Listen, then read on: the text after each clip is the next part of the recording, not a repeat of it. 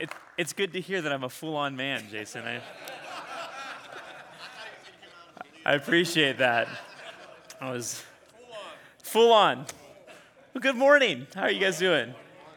Uh, did you guys get up here yesterday? Yes. All right. How was how was the night? Good. Are you guys enjoying? Uh, I don't know how many of you guys are from the valley like I am, but are you enjoying like the cool weather? Is that so nice? I got up here this morning and I was like, oh, I hope there's a jacket in the back of my car, which of course there is because there's like everything in the back of my car. Um, I have kids, so there's also a lot of goldfish if you guys need a snack.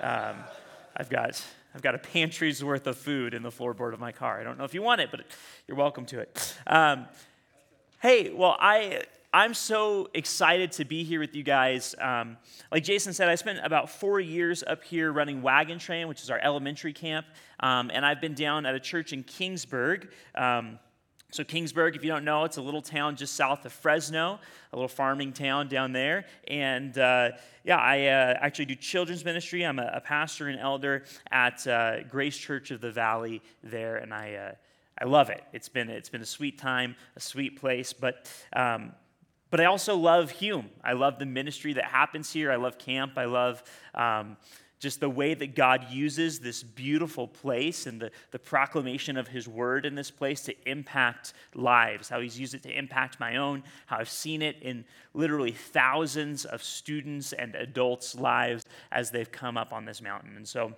um, so while I love where I am right now, one of the great blessings of it is that I'm close enough uh, to come up for a day and to join uh, guys like you and to join in in times like this and just come up and share God's word. So, um, so I'm excited to be here. Um, so, Jason uh, assured you that I am a full on man. Um, I'm not sure what that means exactly. Uh, we'll have to discuss that later. But, um, but so uh, I, I'm 30. I have two kids. I have, oh, wait, no, I'm 31. I'm old enough that I forget. Uh, so, so that's happened. But, but 31, I have two kids. I have a son who just turned five, and uh, one who is going to be two in December. Um, and so, what that means is that I get very little sleep and I forget a lot of things. And, and, uh, and I have this experience that's happening more and more frequently now in my life, and I'm sure many of you, you men can relate to this, where I walk into a room and I have a moment of, why am I here?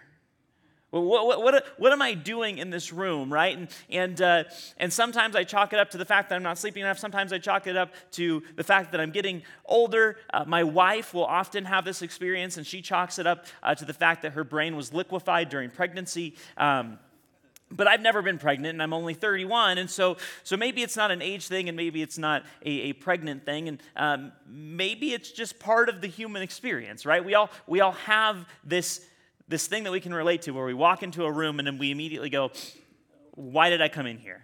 Was I looking for something? Was, was there some purpose, some, some idea of why I'm in here? And when that's our experience of you know walking into the living room or walking into the kitchen um, that's not that big of a deal right? But i think in many ways for many of us we have a similar experience in all of life. We have this experience of wait a second. Why why am i here? What was my purpose? What, what why am i doing this? What am i supposed to be doing? What am i supposed to be seeking and accomplishing? And and Walking into a room in a way that is purposeless or aimless uh, is not a very big deal, but walking through life in a way that is purposeless and that is aimless is, of course, a waste. A terrible tragedy, a waste of the brief time that we have here on this earth. So, today, this morning, I want to talk to you about just this little light idea of the purpose of life. Um, and, and ultimately, what I want to show you is that the purpose of life is wrapped up in this concept of discipleship. So, we're going to see that. We're going to see three callings of discipleship that we have in Scripture. Three callings on each of us in discipleship that Scripture gives us. But first, before we jump into all of that, let's pray. Father, we thank you for your word. God, we thank you for this great calling of discipleship, these, these great callings of discipleship. God, I pray for these men. I pray that they would take each of these things that you have called them to seriously. that they would see with clear eyes the purpose for which you have created them, the purpose of discipleship. So, God, be with us. Open our eyes and our hearts to your word, to your truth, that we might walk in your ways, that we might live lives in your purpose to your glory. Father, we love you. We thank you in Jesus' name. Amen. So, the purpose of the Christian life, the purpose of the life of the believer, wrapped up in what I'm calling three callings to discipleship, or three callings of discipleship. The first of those callings we see in Luke chapter 9. If you have your Bibles, you want to open them up, we'll be in Luke chapter 9.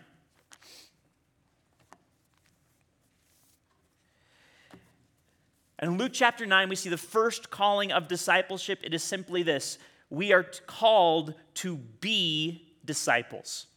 We're called to be disciples, right? This idea of discipleship starts with our call to be disciples, starts with us being called to be disciples. So in Luke chapter 9, verse 23 and 24, these are the words of Christ, and we see this.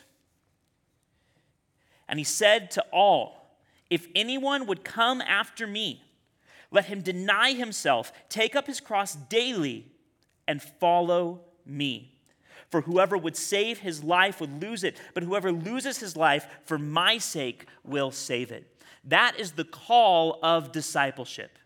The call of discipleship is for anyone who would follow Christ. To follow Christ is to be a disciple. We actually see Jesus confirm this a little bit later in the book of Luke in, in chapter 14, verse 27. He says, If you do not take up your cross, then you are not my disciple. So, what he's calling them to here in this following me, that is the picture of discipleship. So, what is discipleship? Discipleship is the act, first, of denying self, second, of taking up our cross, and third, of following Christ. And every one of us, Every one of us who's put our faith and trust in Christ, we are called to discipleship. Jesus is not just our Savior, He is also our Lord. So if we are to follow Him, this is what it looks like it starts with self denial. If anyone would follow me, let him deny himself. What is pictured in that self denial? I think there are a few things that denying of self that Jesus is calling his disciples, these people who want to follow him to. The first thing is repentance. And that denial of self, there is a denial of our own sinful fleshly desires. We look in the book of Ephesians, in Ephesians chapter 4, Paul talks about this as he calls the church in Ephesus to put off the old man to put off who you were before you knew Christ, before you were saved by Christ, given over to the passions and the desires, the wicked desires of the flesh, put that off, deny that old self, put that away, and put on the new man. So, this denial of self pictures the putting off of the old right? It pictures repentance, a turning from sin and turning towards Christ, but that's not all that it pictures. Denial of self is repentance, it's putting off of the old man, but it's also humility.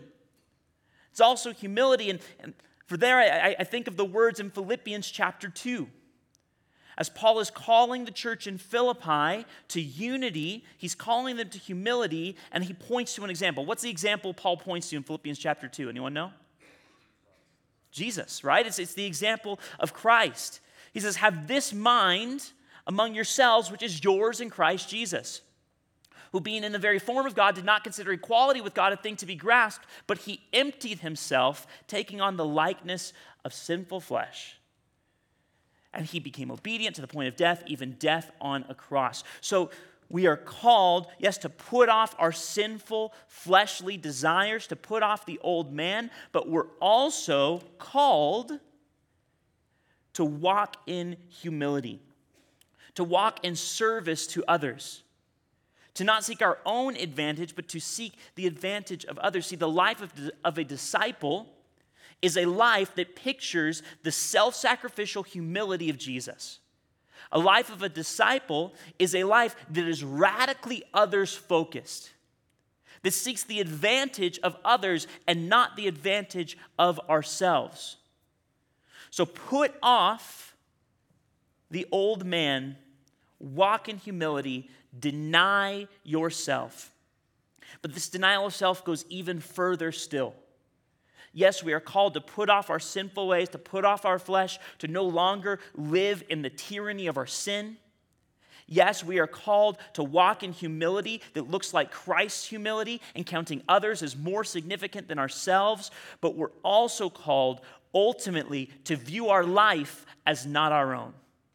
To deny ourselves is not just to deny ourselves in little moments, in certain areas, in uh, certain areas of conduct, but to deny ourselves as Christ is calling his followers to is ultimately to view our lives as no longer belonging to us. Galatians 2:20 says that I have been crucified with Christ and it is no longer I who live but it is Christ who lives in me and the life I now live in the flesh I live by faith in the son of God who loved me and gave himself for me. My life is no longer my own because the life that was my own was put to death along with Christ.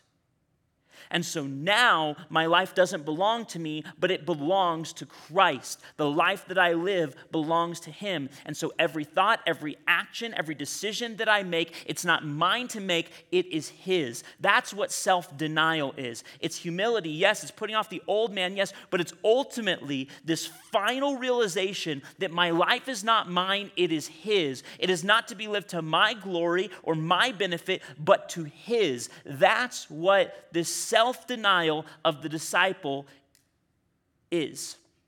That's what we're all called to. So we are to be disciples first by denying ourselves. The next call there that he gives is to take up our cross. To take up our cross, to deny ourselves, to say, My life is no longer mine, but it is yours, Jesus. And now take up our cross. What does that mean? What, what is he talking about there? What is that taking up of our cross? Now, the cross obviously is a, a very important symbol for, for those of us who know the gospel, and we, we see the cross. Is there one in here? I don't think there is, but um, we see the cross and, and, and we think of the sacrifice. We think of it's this image of love, right? But, but this is Jesus talking to his disciples, to those who would follow him before he himself has gone to the cross. So, what is the cross? Well, it's a symbol of, of self denial, in a way, taking up one's cross, but even more than that, it's a symbol of, of suffering, of persecution, of pain. And so, what he's calling his disciples to is deny yourself, realize that your life is not yours, but now it is mine. And take up your cross, meaning willingly submit to suffering, to persecution, to pain, to difficulty, to heartache, even to death for the sake of Christ. That to follow Christ, to be a disciple of Christ, is to give up our life and say that it is His, and then be willing and committed to walk through suffering, to stay steadfast in the midst of trial and persecution and pain because of Christ. That's what taking up our cross is. And more than just being willing to walk into suffering, the call of the disciple is to count suffering as joy. We see that in the book of James. And in James chapter 1, he tells us to count it all joy when we encounter trials of various kinds because we know what? That trials produces steadfastness produces perseverance, produces steadfastness, and that steadfastness has its perfect effect in sanctifying us, in making us like Christ. So the call to be a disciple is a call to deny ourselves and to willingly commit to a life of pain and suffering and trial. A life of difficulty, a life of persecution, a life of ostracization, a life maybe even that will end in our own death for the sake of the gospel. Why? Because our God and our King and the author of our life, the Redeemer of our life, the one who our life now belongs to, has called us to that suffering, to take up our cross daily and follow Him. So we're called to be disciples in our self denial, in our steadfastness under suffering, keeping our eye on the upward call of God in Christ, standing firm under persecution because we know that it is God's sanctifying power in our life.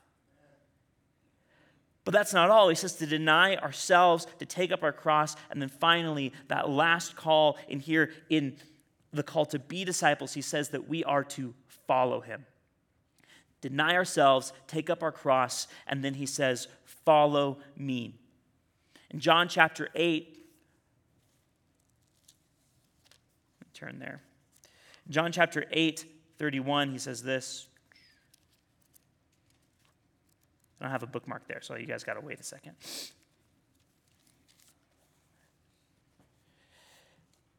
So Jesus said to the Jews who had believed him, If you abide in my word, you are truly my disciples, and you will know the truth, and the truth will set you free.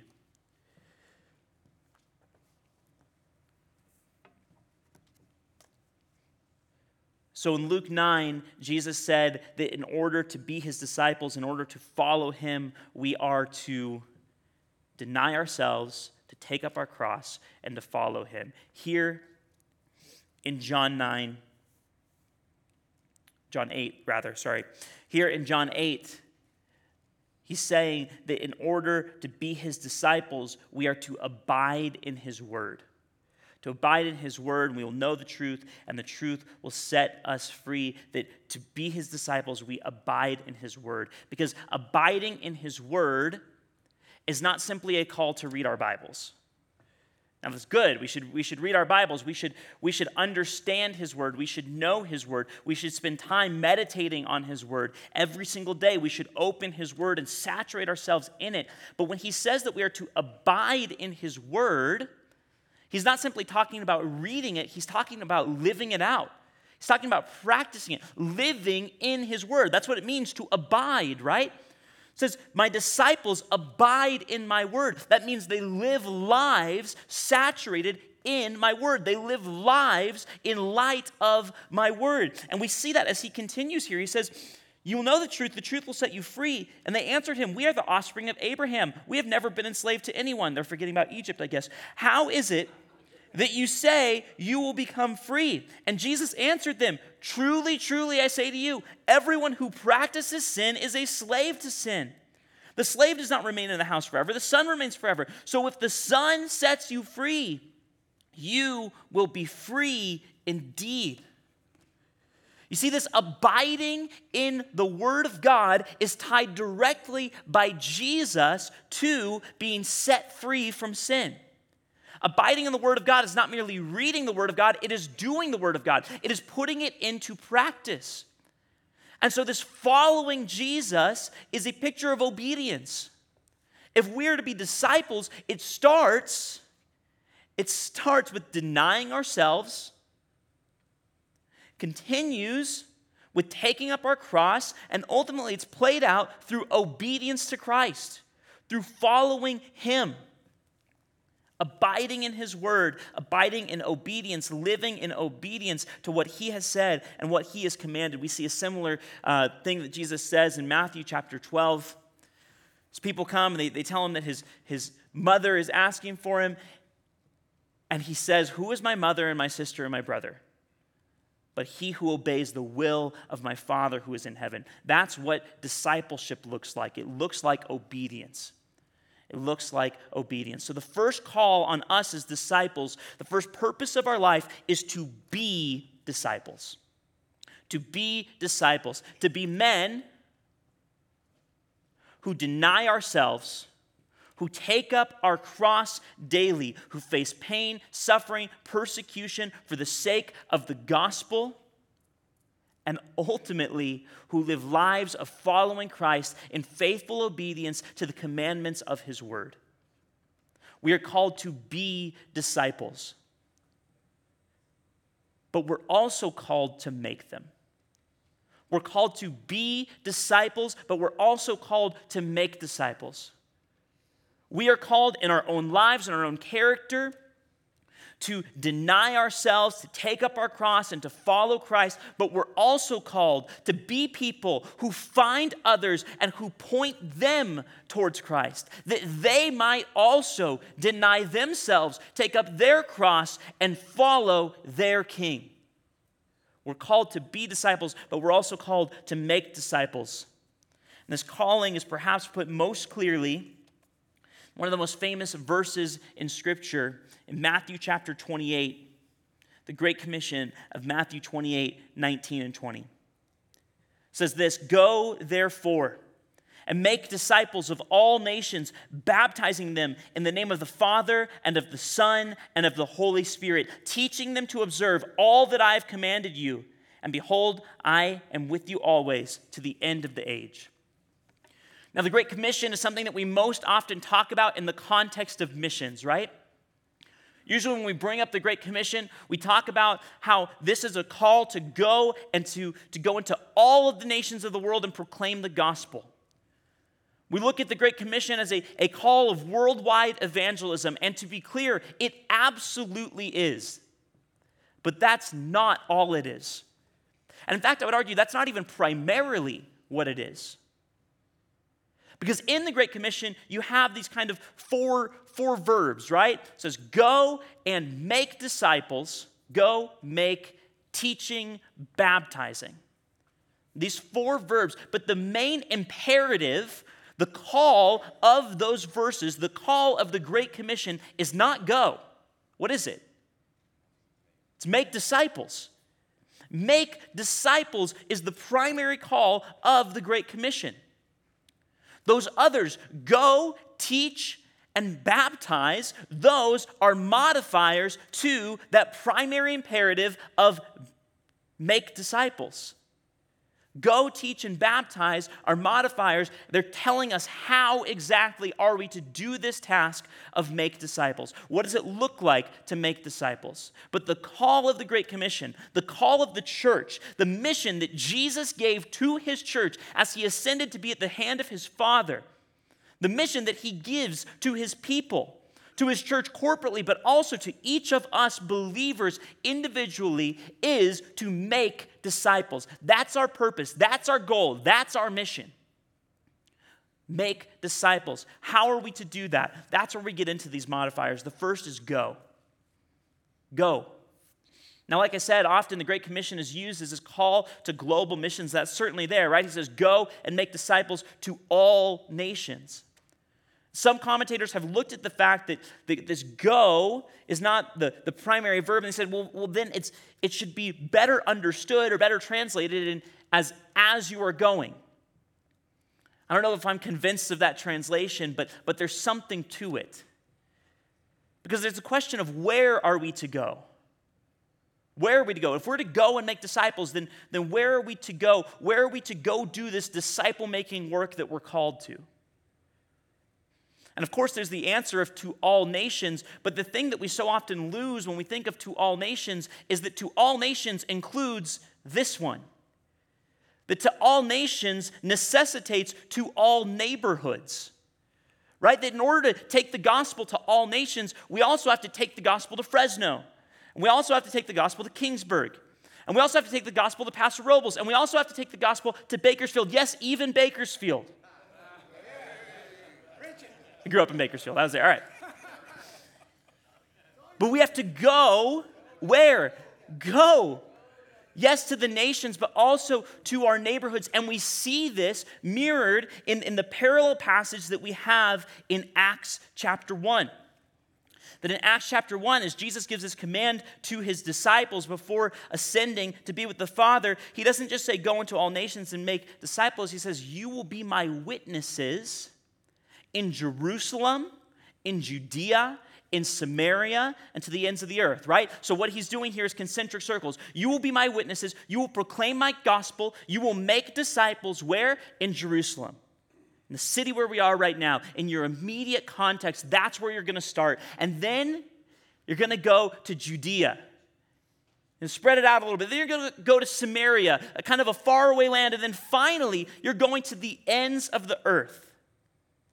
So, yes, there's still this call to global missions, and we should take that call seriously as churches and as individual believers. The gospel is to go out to all corners of the world, absolutely, but it starts locally.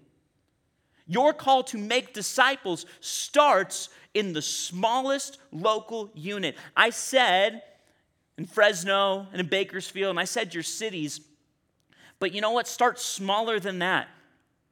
Start with your families. If you have kids, that's your primary call as a disciple is to disciple your children. Disciple your wife. Disciple those in your local church body.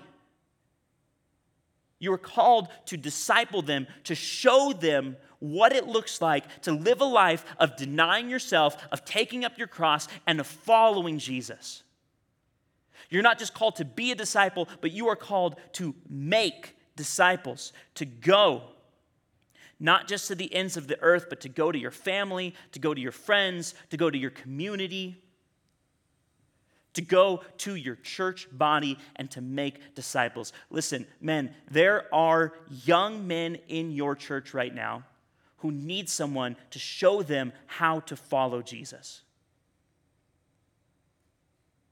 I know because I, I, I talk to them and I, and I see them. And I'll come up here and I'll speak for young adult retreats or I'll, I'll, I'll, spend time with, with high school students up here and they'll come and they'll talk to me and say, I just want someone to show me what it looks like to follow Jesus. If you're not doing that with someone, then you're not fulfilling the Great Commission. Now, you might take a weekend every year to go down and build a house down in Mexico, and that's great, and I'm glad you're doing that. But don't neglect Jerusalem because your eyes are on Samaria. You need to do this work to make disciples where you're at. Because this is the design of the church. This is what the church is called to do. This is what the church was built for. And I'll tell you right now, especially with young men, there are young men in your churches, young men in your congregations who don't have a godly man in their life to point them towards the cross. Maybe their dads aren't in the picture. Maybe their dads aren't, aren't walking with the Lord. Or maybe their dads are simply neglecting their duty to disciple their children. But there are young men, I guarantee you, who need the influence of a godly older man to point them towards Jesus. You don't have to be perfect to be that man. You just have to be willing to walk with them, to wrestle through things with them, and to seek Christ with them. So go,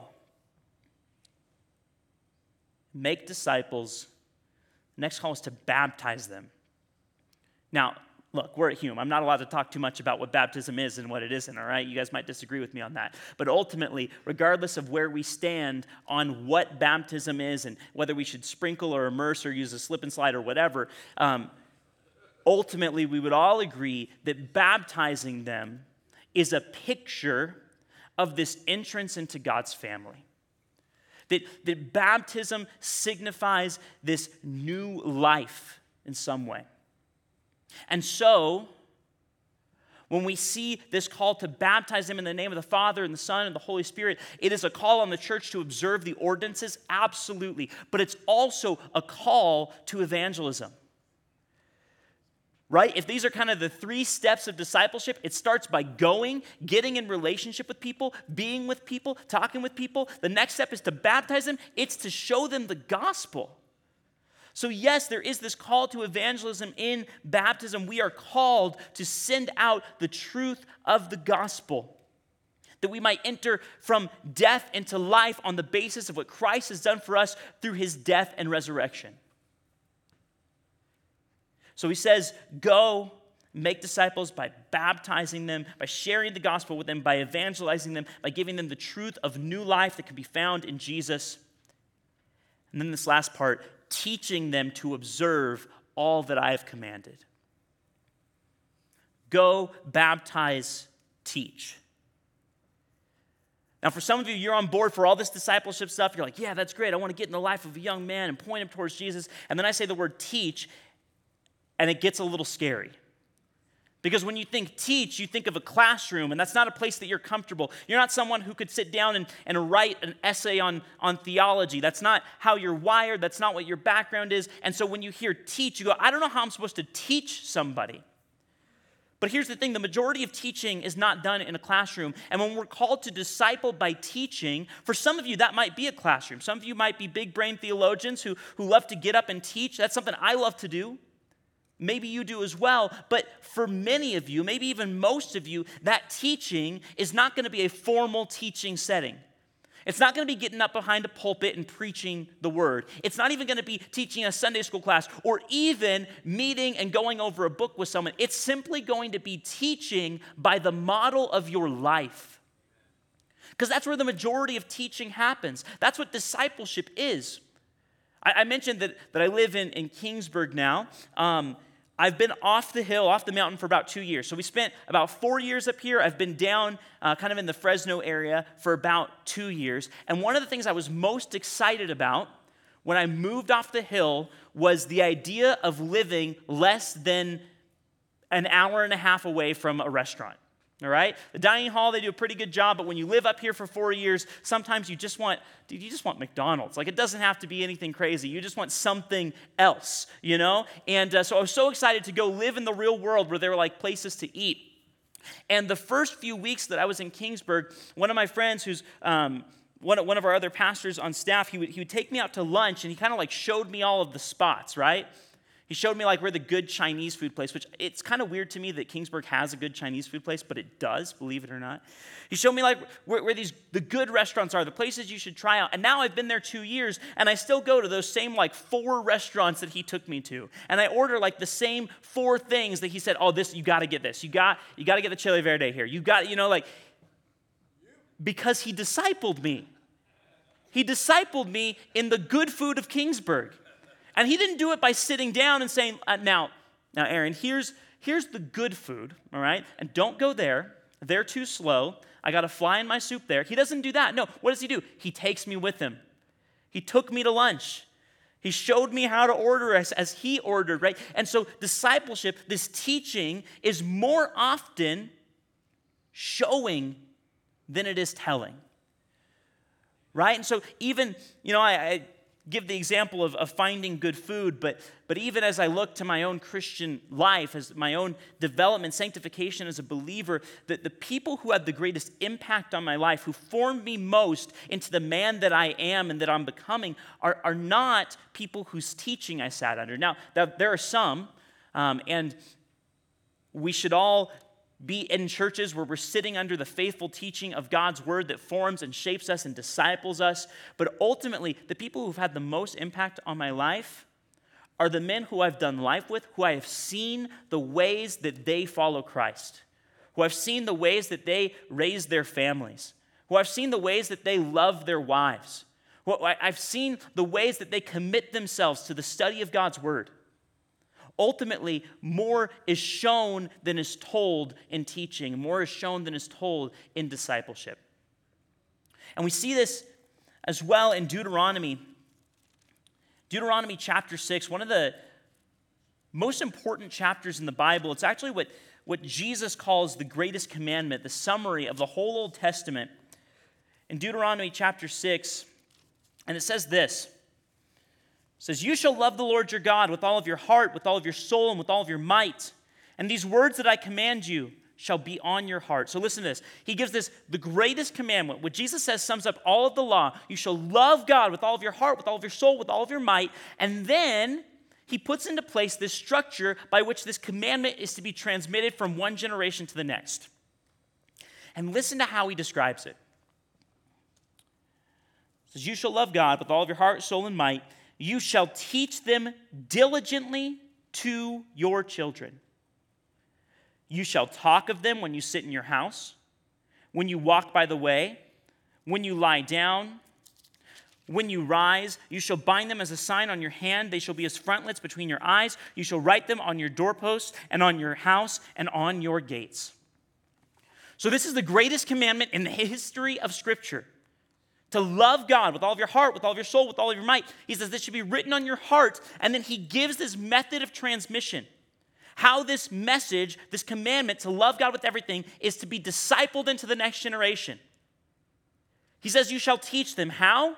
By talking about it as you go about life.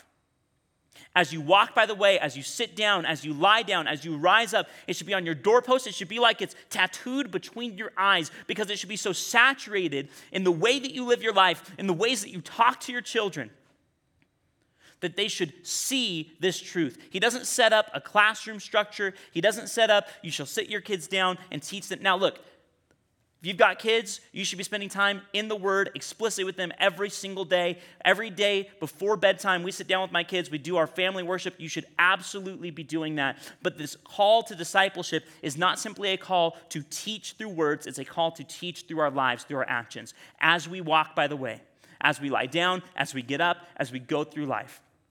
So you are called to make disciples. Go, find someone Find someone to disciple, find someone to point towards Christ. Start as close to you as possible. Start with your kids, start with your family, start with your church. Make disciples by baptizing them. Share the gospel with them. Make sure that we start at step one, which is repentance and faith. And then teach them. Teach them what it looks like to live a life committed to Christ, not just through your words, but through your actions. Bring them along with you as you go about life, that they might learn to follow Christ the way that you do. Paul says this over and over and over again in his teachings. It was his method. He says, Follow me as I follow Christ. That brings us to our last point here. The first is that we are to be discipled, the next is that we are to make disciples. And then finally, this third call of discipleship on the life of a believer is that we are to get discipled. We need to be disciples of Jesus. We need to make disciples of others, and we need to get discipled by faithful men. We need to make sure that we are not just pouring out, but we are being poured into. I recently had the opportunity to come up here to Joshua, which is Hume has a gap year program. It's a kind of a it's kind of designed to go between like the end of high school, the beginning of college, and they have about 40 college age um, kids who come up here. They live up here for a year and they're discipled for that year. You've probably seen a lot of them this weekend. They're probably serving you your food. Um, but I had the opportunity to come up and speak with them for a week. And one of the things they do in that discipleship program is they memorize the whole book of Philippians, um, which is pretty impressive. It sounds a little more impressive than it is. It's only four chapters. Um, and uh, they memorized that whole book of Philippians, and this is kind of the beginning of the year, so I got to go up and speak to them for a week. And what I did is I went through the major themes of the book of Philippians. And one of those major themes that Paul is communicating to the church in Philippi is this call to steadfastness. He's calling them to stand firm in the midst of a difficult trial, to stand firm in the midst of persecution. And in that call, we see it really crop up in chapter 3 he says this. This is Philippians 3. I'll start in verse 12. It says, Not that I have already obtained this or am already perfect, but I press on to make it my own, because Christ Jesus has made me his own. Brothers, I do not consider that I have made it my own, but one thing I do, forgetting what lies behind and straining forward to what lies ahead, I press on toward the goal for the prize of the upward call of God in Christ Jesus. Let those of us who are mature think of this way, think in this way. And if any in anything you think otherwise, God will reveal that also to you. Only let us hold true to what we have attained. So he's calling them to press on towards the goal. He says, I'm not perfect. I'm not totally sanctified. I'm still on the way. But then listen to what he says in verse 17 Brothers, join in imitating me and keep your eyes on those who walk according to the example that you have in us. So he tells them, I'm pressing on, pressing on towards Christ's likeness, towards steadfastness. And so keep your eyes on me, imitate me, and imitate others who are holding fast to the gospel. He goes on, he makes this even more explicit in chapter 4, verse 9, when he says this what you have learned and received and have heard and seen in me, practice these things, and the God of peace will be with you. See, this is the New Testament model of discipleship. The New Testament model of discipleship is that we would be faithful and we would look to those who are faithful. That we would look to those who are following Christ and we would follow them. As, as Paul says, that we would imitate them as they imitate Christ. That's 1 Corinthians 11 1. Imitate me as I imitate Christ. We see this model played out in 2 Timothy chapter 2 as Paul is talking to his disciple, Timothy, this young man who he is training up in the, in the fear and admonition of the Lord, this young man who he is training up to pastor well. And he tells him, The truths that you have heard from me, entrust them to faithful men that they might also teach others. So Paul has learned these truths from Christ He's entrusting them to Timothy, and he's calling Timothy to entrust them to others who will entrust them more to others. This is the design of the New Testament. It is that we are to be disciples who make disciples who are being discipled. That's our call. So, yes, you are called to be a disciple. Are you doing that? Are you living a life of self denial? Are you taking up your cross daily? Are you seeking Christ? Are you obeying Him? It's what you're called to. You're also called to make disciples. Are you helping others to do the same? Are you pointing others towards Christ? Are you proclaiming the good news of Christ? Are you going and are you teaching, not just through your words, but through your actions, through your life? And ultimately, and you're going to fail in those first two if you don't get this third one, are you being discipled? Are there men in your life that you can point to and say, I'm following him as he follows Christ? Not saying that there are men in your life who are perfect, but are there men who help you to be more like Jesus? Now, often when we think of discipleship, we think of this kind of, of age structure, and there's something to that. We'll talk about that in a little bit. But, but for someone to disciple you, they don't have to be older than you. They don't even have to be further along in their faith than you. But who are the people in your life who can teach you something about what it looks like to follow Jesus? When I think of disciplers in my own life, I think of an old lady um, who was at a church that, that I was at when I was in seminary. And um, her name was Edna because of course it was. And she could not tell you what any of the words I was learning in seminary meant, right? She couldn't tell you what the hypostatic union was. She couldn't tell you about postmillennialism or amillennialism or premillennialism. Or she couldn't talk about any of those things that me as a, as a young 20 something year old guy in seminary thought was so important. But you know what she did? She prayed.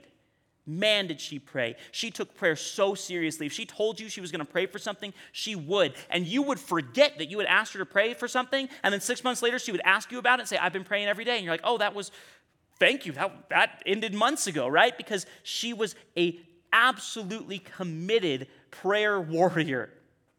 And I learned from her, I was discipled by her in what it looked like to pray well. As I sat with her and I prayed with her, I learned what prayer should look like. Not because she had some knowledge that I didn't have, but because she was, she believed it. She, she was deeply given to this practice of prayer.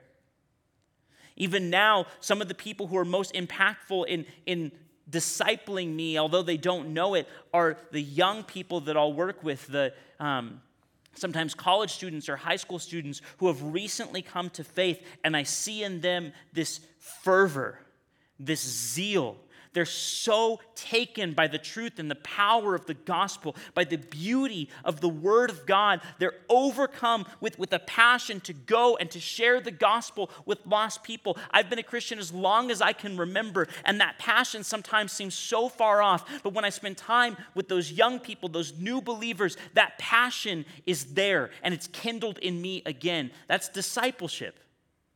They don't know they're doing it, but they're discipling me because they're pointing me towards Jesus. So, this model of discipleship is not simply a model of the chain, although that's helpful to have someone who we can look up to in following Christ. It's more of a model of a web, it's, it's the one and others that we see played out through the New Testament. Um, Like in the, the book of Hebrews, where we're called to spur one another on to love and good works, we're called to exhort one another that we might not be hardened to the deceitfulness of sin. We are all to do it, all to disciple one another, to point one another towards the cross. I'll leave you guys with this today. Um, I, I've touched on it a few times, but as I've come up here and spoken with young adults retreats, I'll almost always talk about the church and the necessity, the importance of the church. I feel like so often with um, kind of that high school or college generation right now, there's, there's not a love for the church. And, and it comes from a lot of places, a, a lot of different areas of you know, difficulty and probably even failure in the church in the past few generations. But there's this disillusionment. And, and so, my goal is to show them biblically why the church is important and why they need to be a part of the church and not just a part of their, their campus ministry or their college fellowship or whatever. Um, and one of the things I point to is, is the need for discipleship. That, that we need to be discipling each other. And I always go to Proverbs chapter 20. Proverbs 20, 29 says this it says that the glory of a young man is his strength, but the glory of an old man is his white hair, his gray hair. And I've talked about that with my dad, and I said he doesn't have any glory because he's bald. He said he does have glory, it just comes out of his ears. And, uh, but here's the idea, right? The glory of a young man is his strength, the glory of an old man is his gray hair. We should be discipling each other. Some of you have some gray hair. You've got some wisdom, some experience. You've got some life behind you. You have a view of the world that young people can profit from. You know, you know how to parent through things that people my age are walking through because you've walked through them already. You know what it's like to, to be um, a young guy right out of high school who's directionless and doesn't know what he's going to be doing with his life because you've been through that. You've walked through that. You've got some gray hair. And so those young guys, they need you. They need your wisdom. They, they, they need your guidance. They, they need your life experience. That's something that should happen in the church. Some of you are young guys. You don't have gray hair yet. But what you do have is strength. I mean, there's something to be said for old man strength, but we won't go there. Um, but you have you have time. You have energy. You have passion. I talked about how, how talking with young people, with high schoolers who have just come to faith, is such an invigorating thing for me because they remind me of the zeal that I had at first. You have that. And you know what? The old guys, the gray hairs in your churches, they need that. So, whether you are the young man with strength or the old man with gray hair, we need each other. We need to disciple each other. We need to point each other towards Christ because that's how the church has been designed. That's what it has been made for, that we might spur one another on to love and good works. We might encourage one another, exhort one another that we might become more like Christ, that we might be progressively conformed to his image, that we might be better disciples of our King. These are the three callings of discipleship on your life. First, that you would be a disciple, that you would deny yourself, take up your cross, and follow Jesus. Second, that you would make disciples, that you would go and make disciples, baptizing, teaching, to observe all that he has commanded. And finally, that you would get discipled, that you would have people in your life who point you towards Jesus.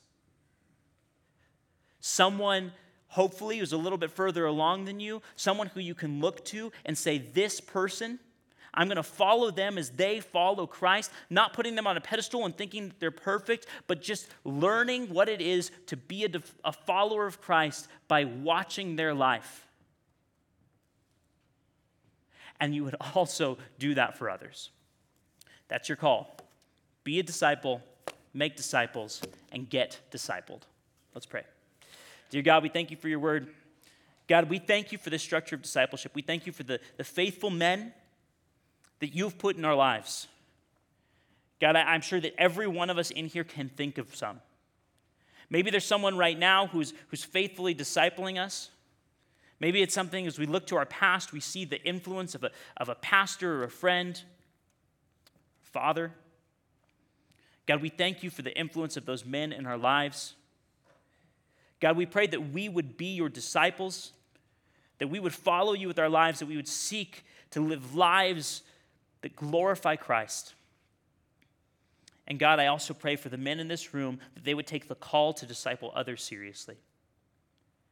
God, that they would take the call to point others towards you seriously, that they would teach, that they would teach through not just their words, but through their actions, through the ways that they love their wives, through the ways that they raise their children, through the ways that they engage in business deals, through the ways that they walk through life, that they talk, that they carry themselves, to the ways that they treat the waiter at the restaurant, God, I pray that they would teach and instruct what it is to follow Christ in every aspect of life, that young men especially might see them, might enter into their lives, and that that might have the effect of pointing those young men towards you, towards your truth, towards your grace, towards your gospel, towards your holiness.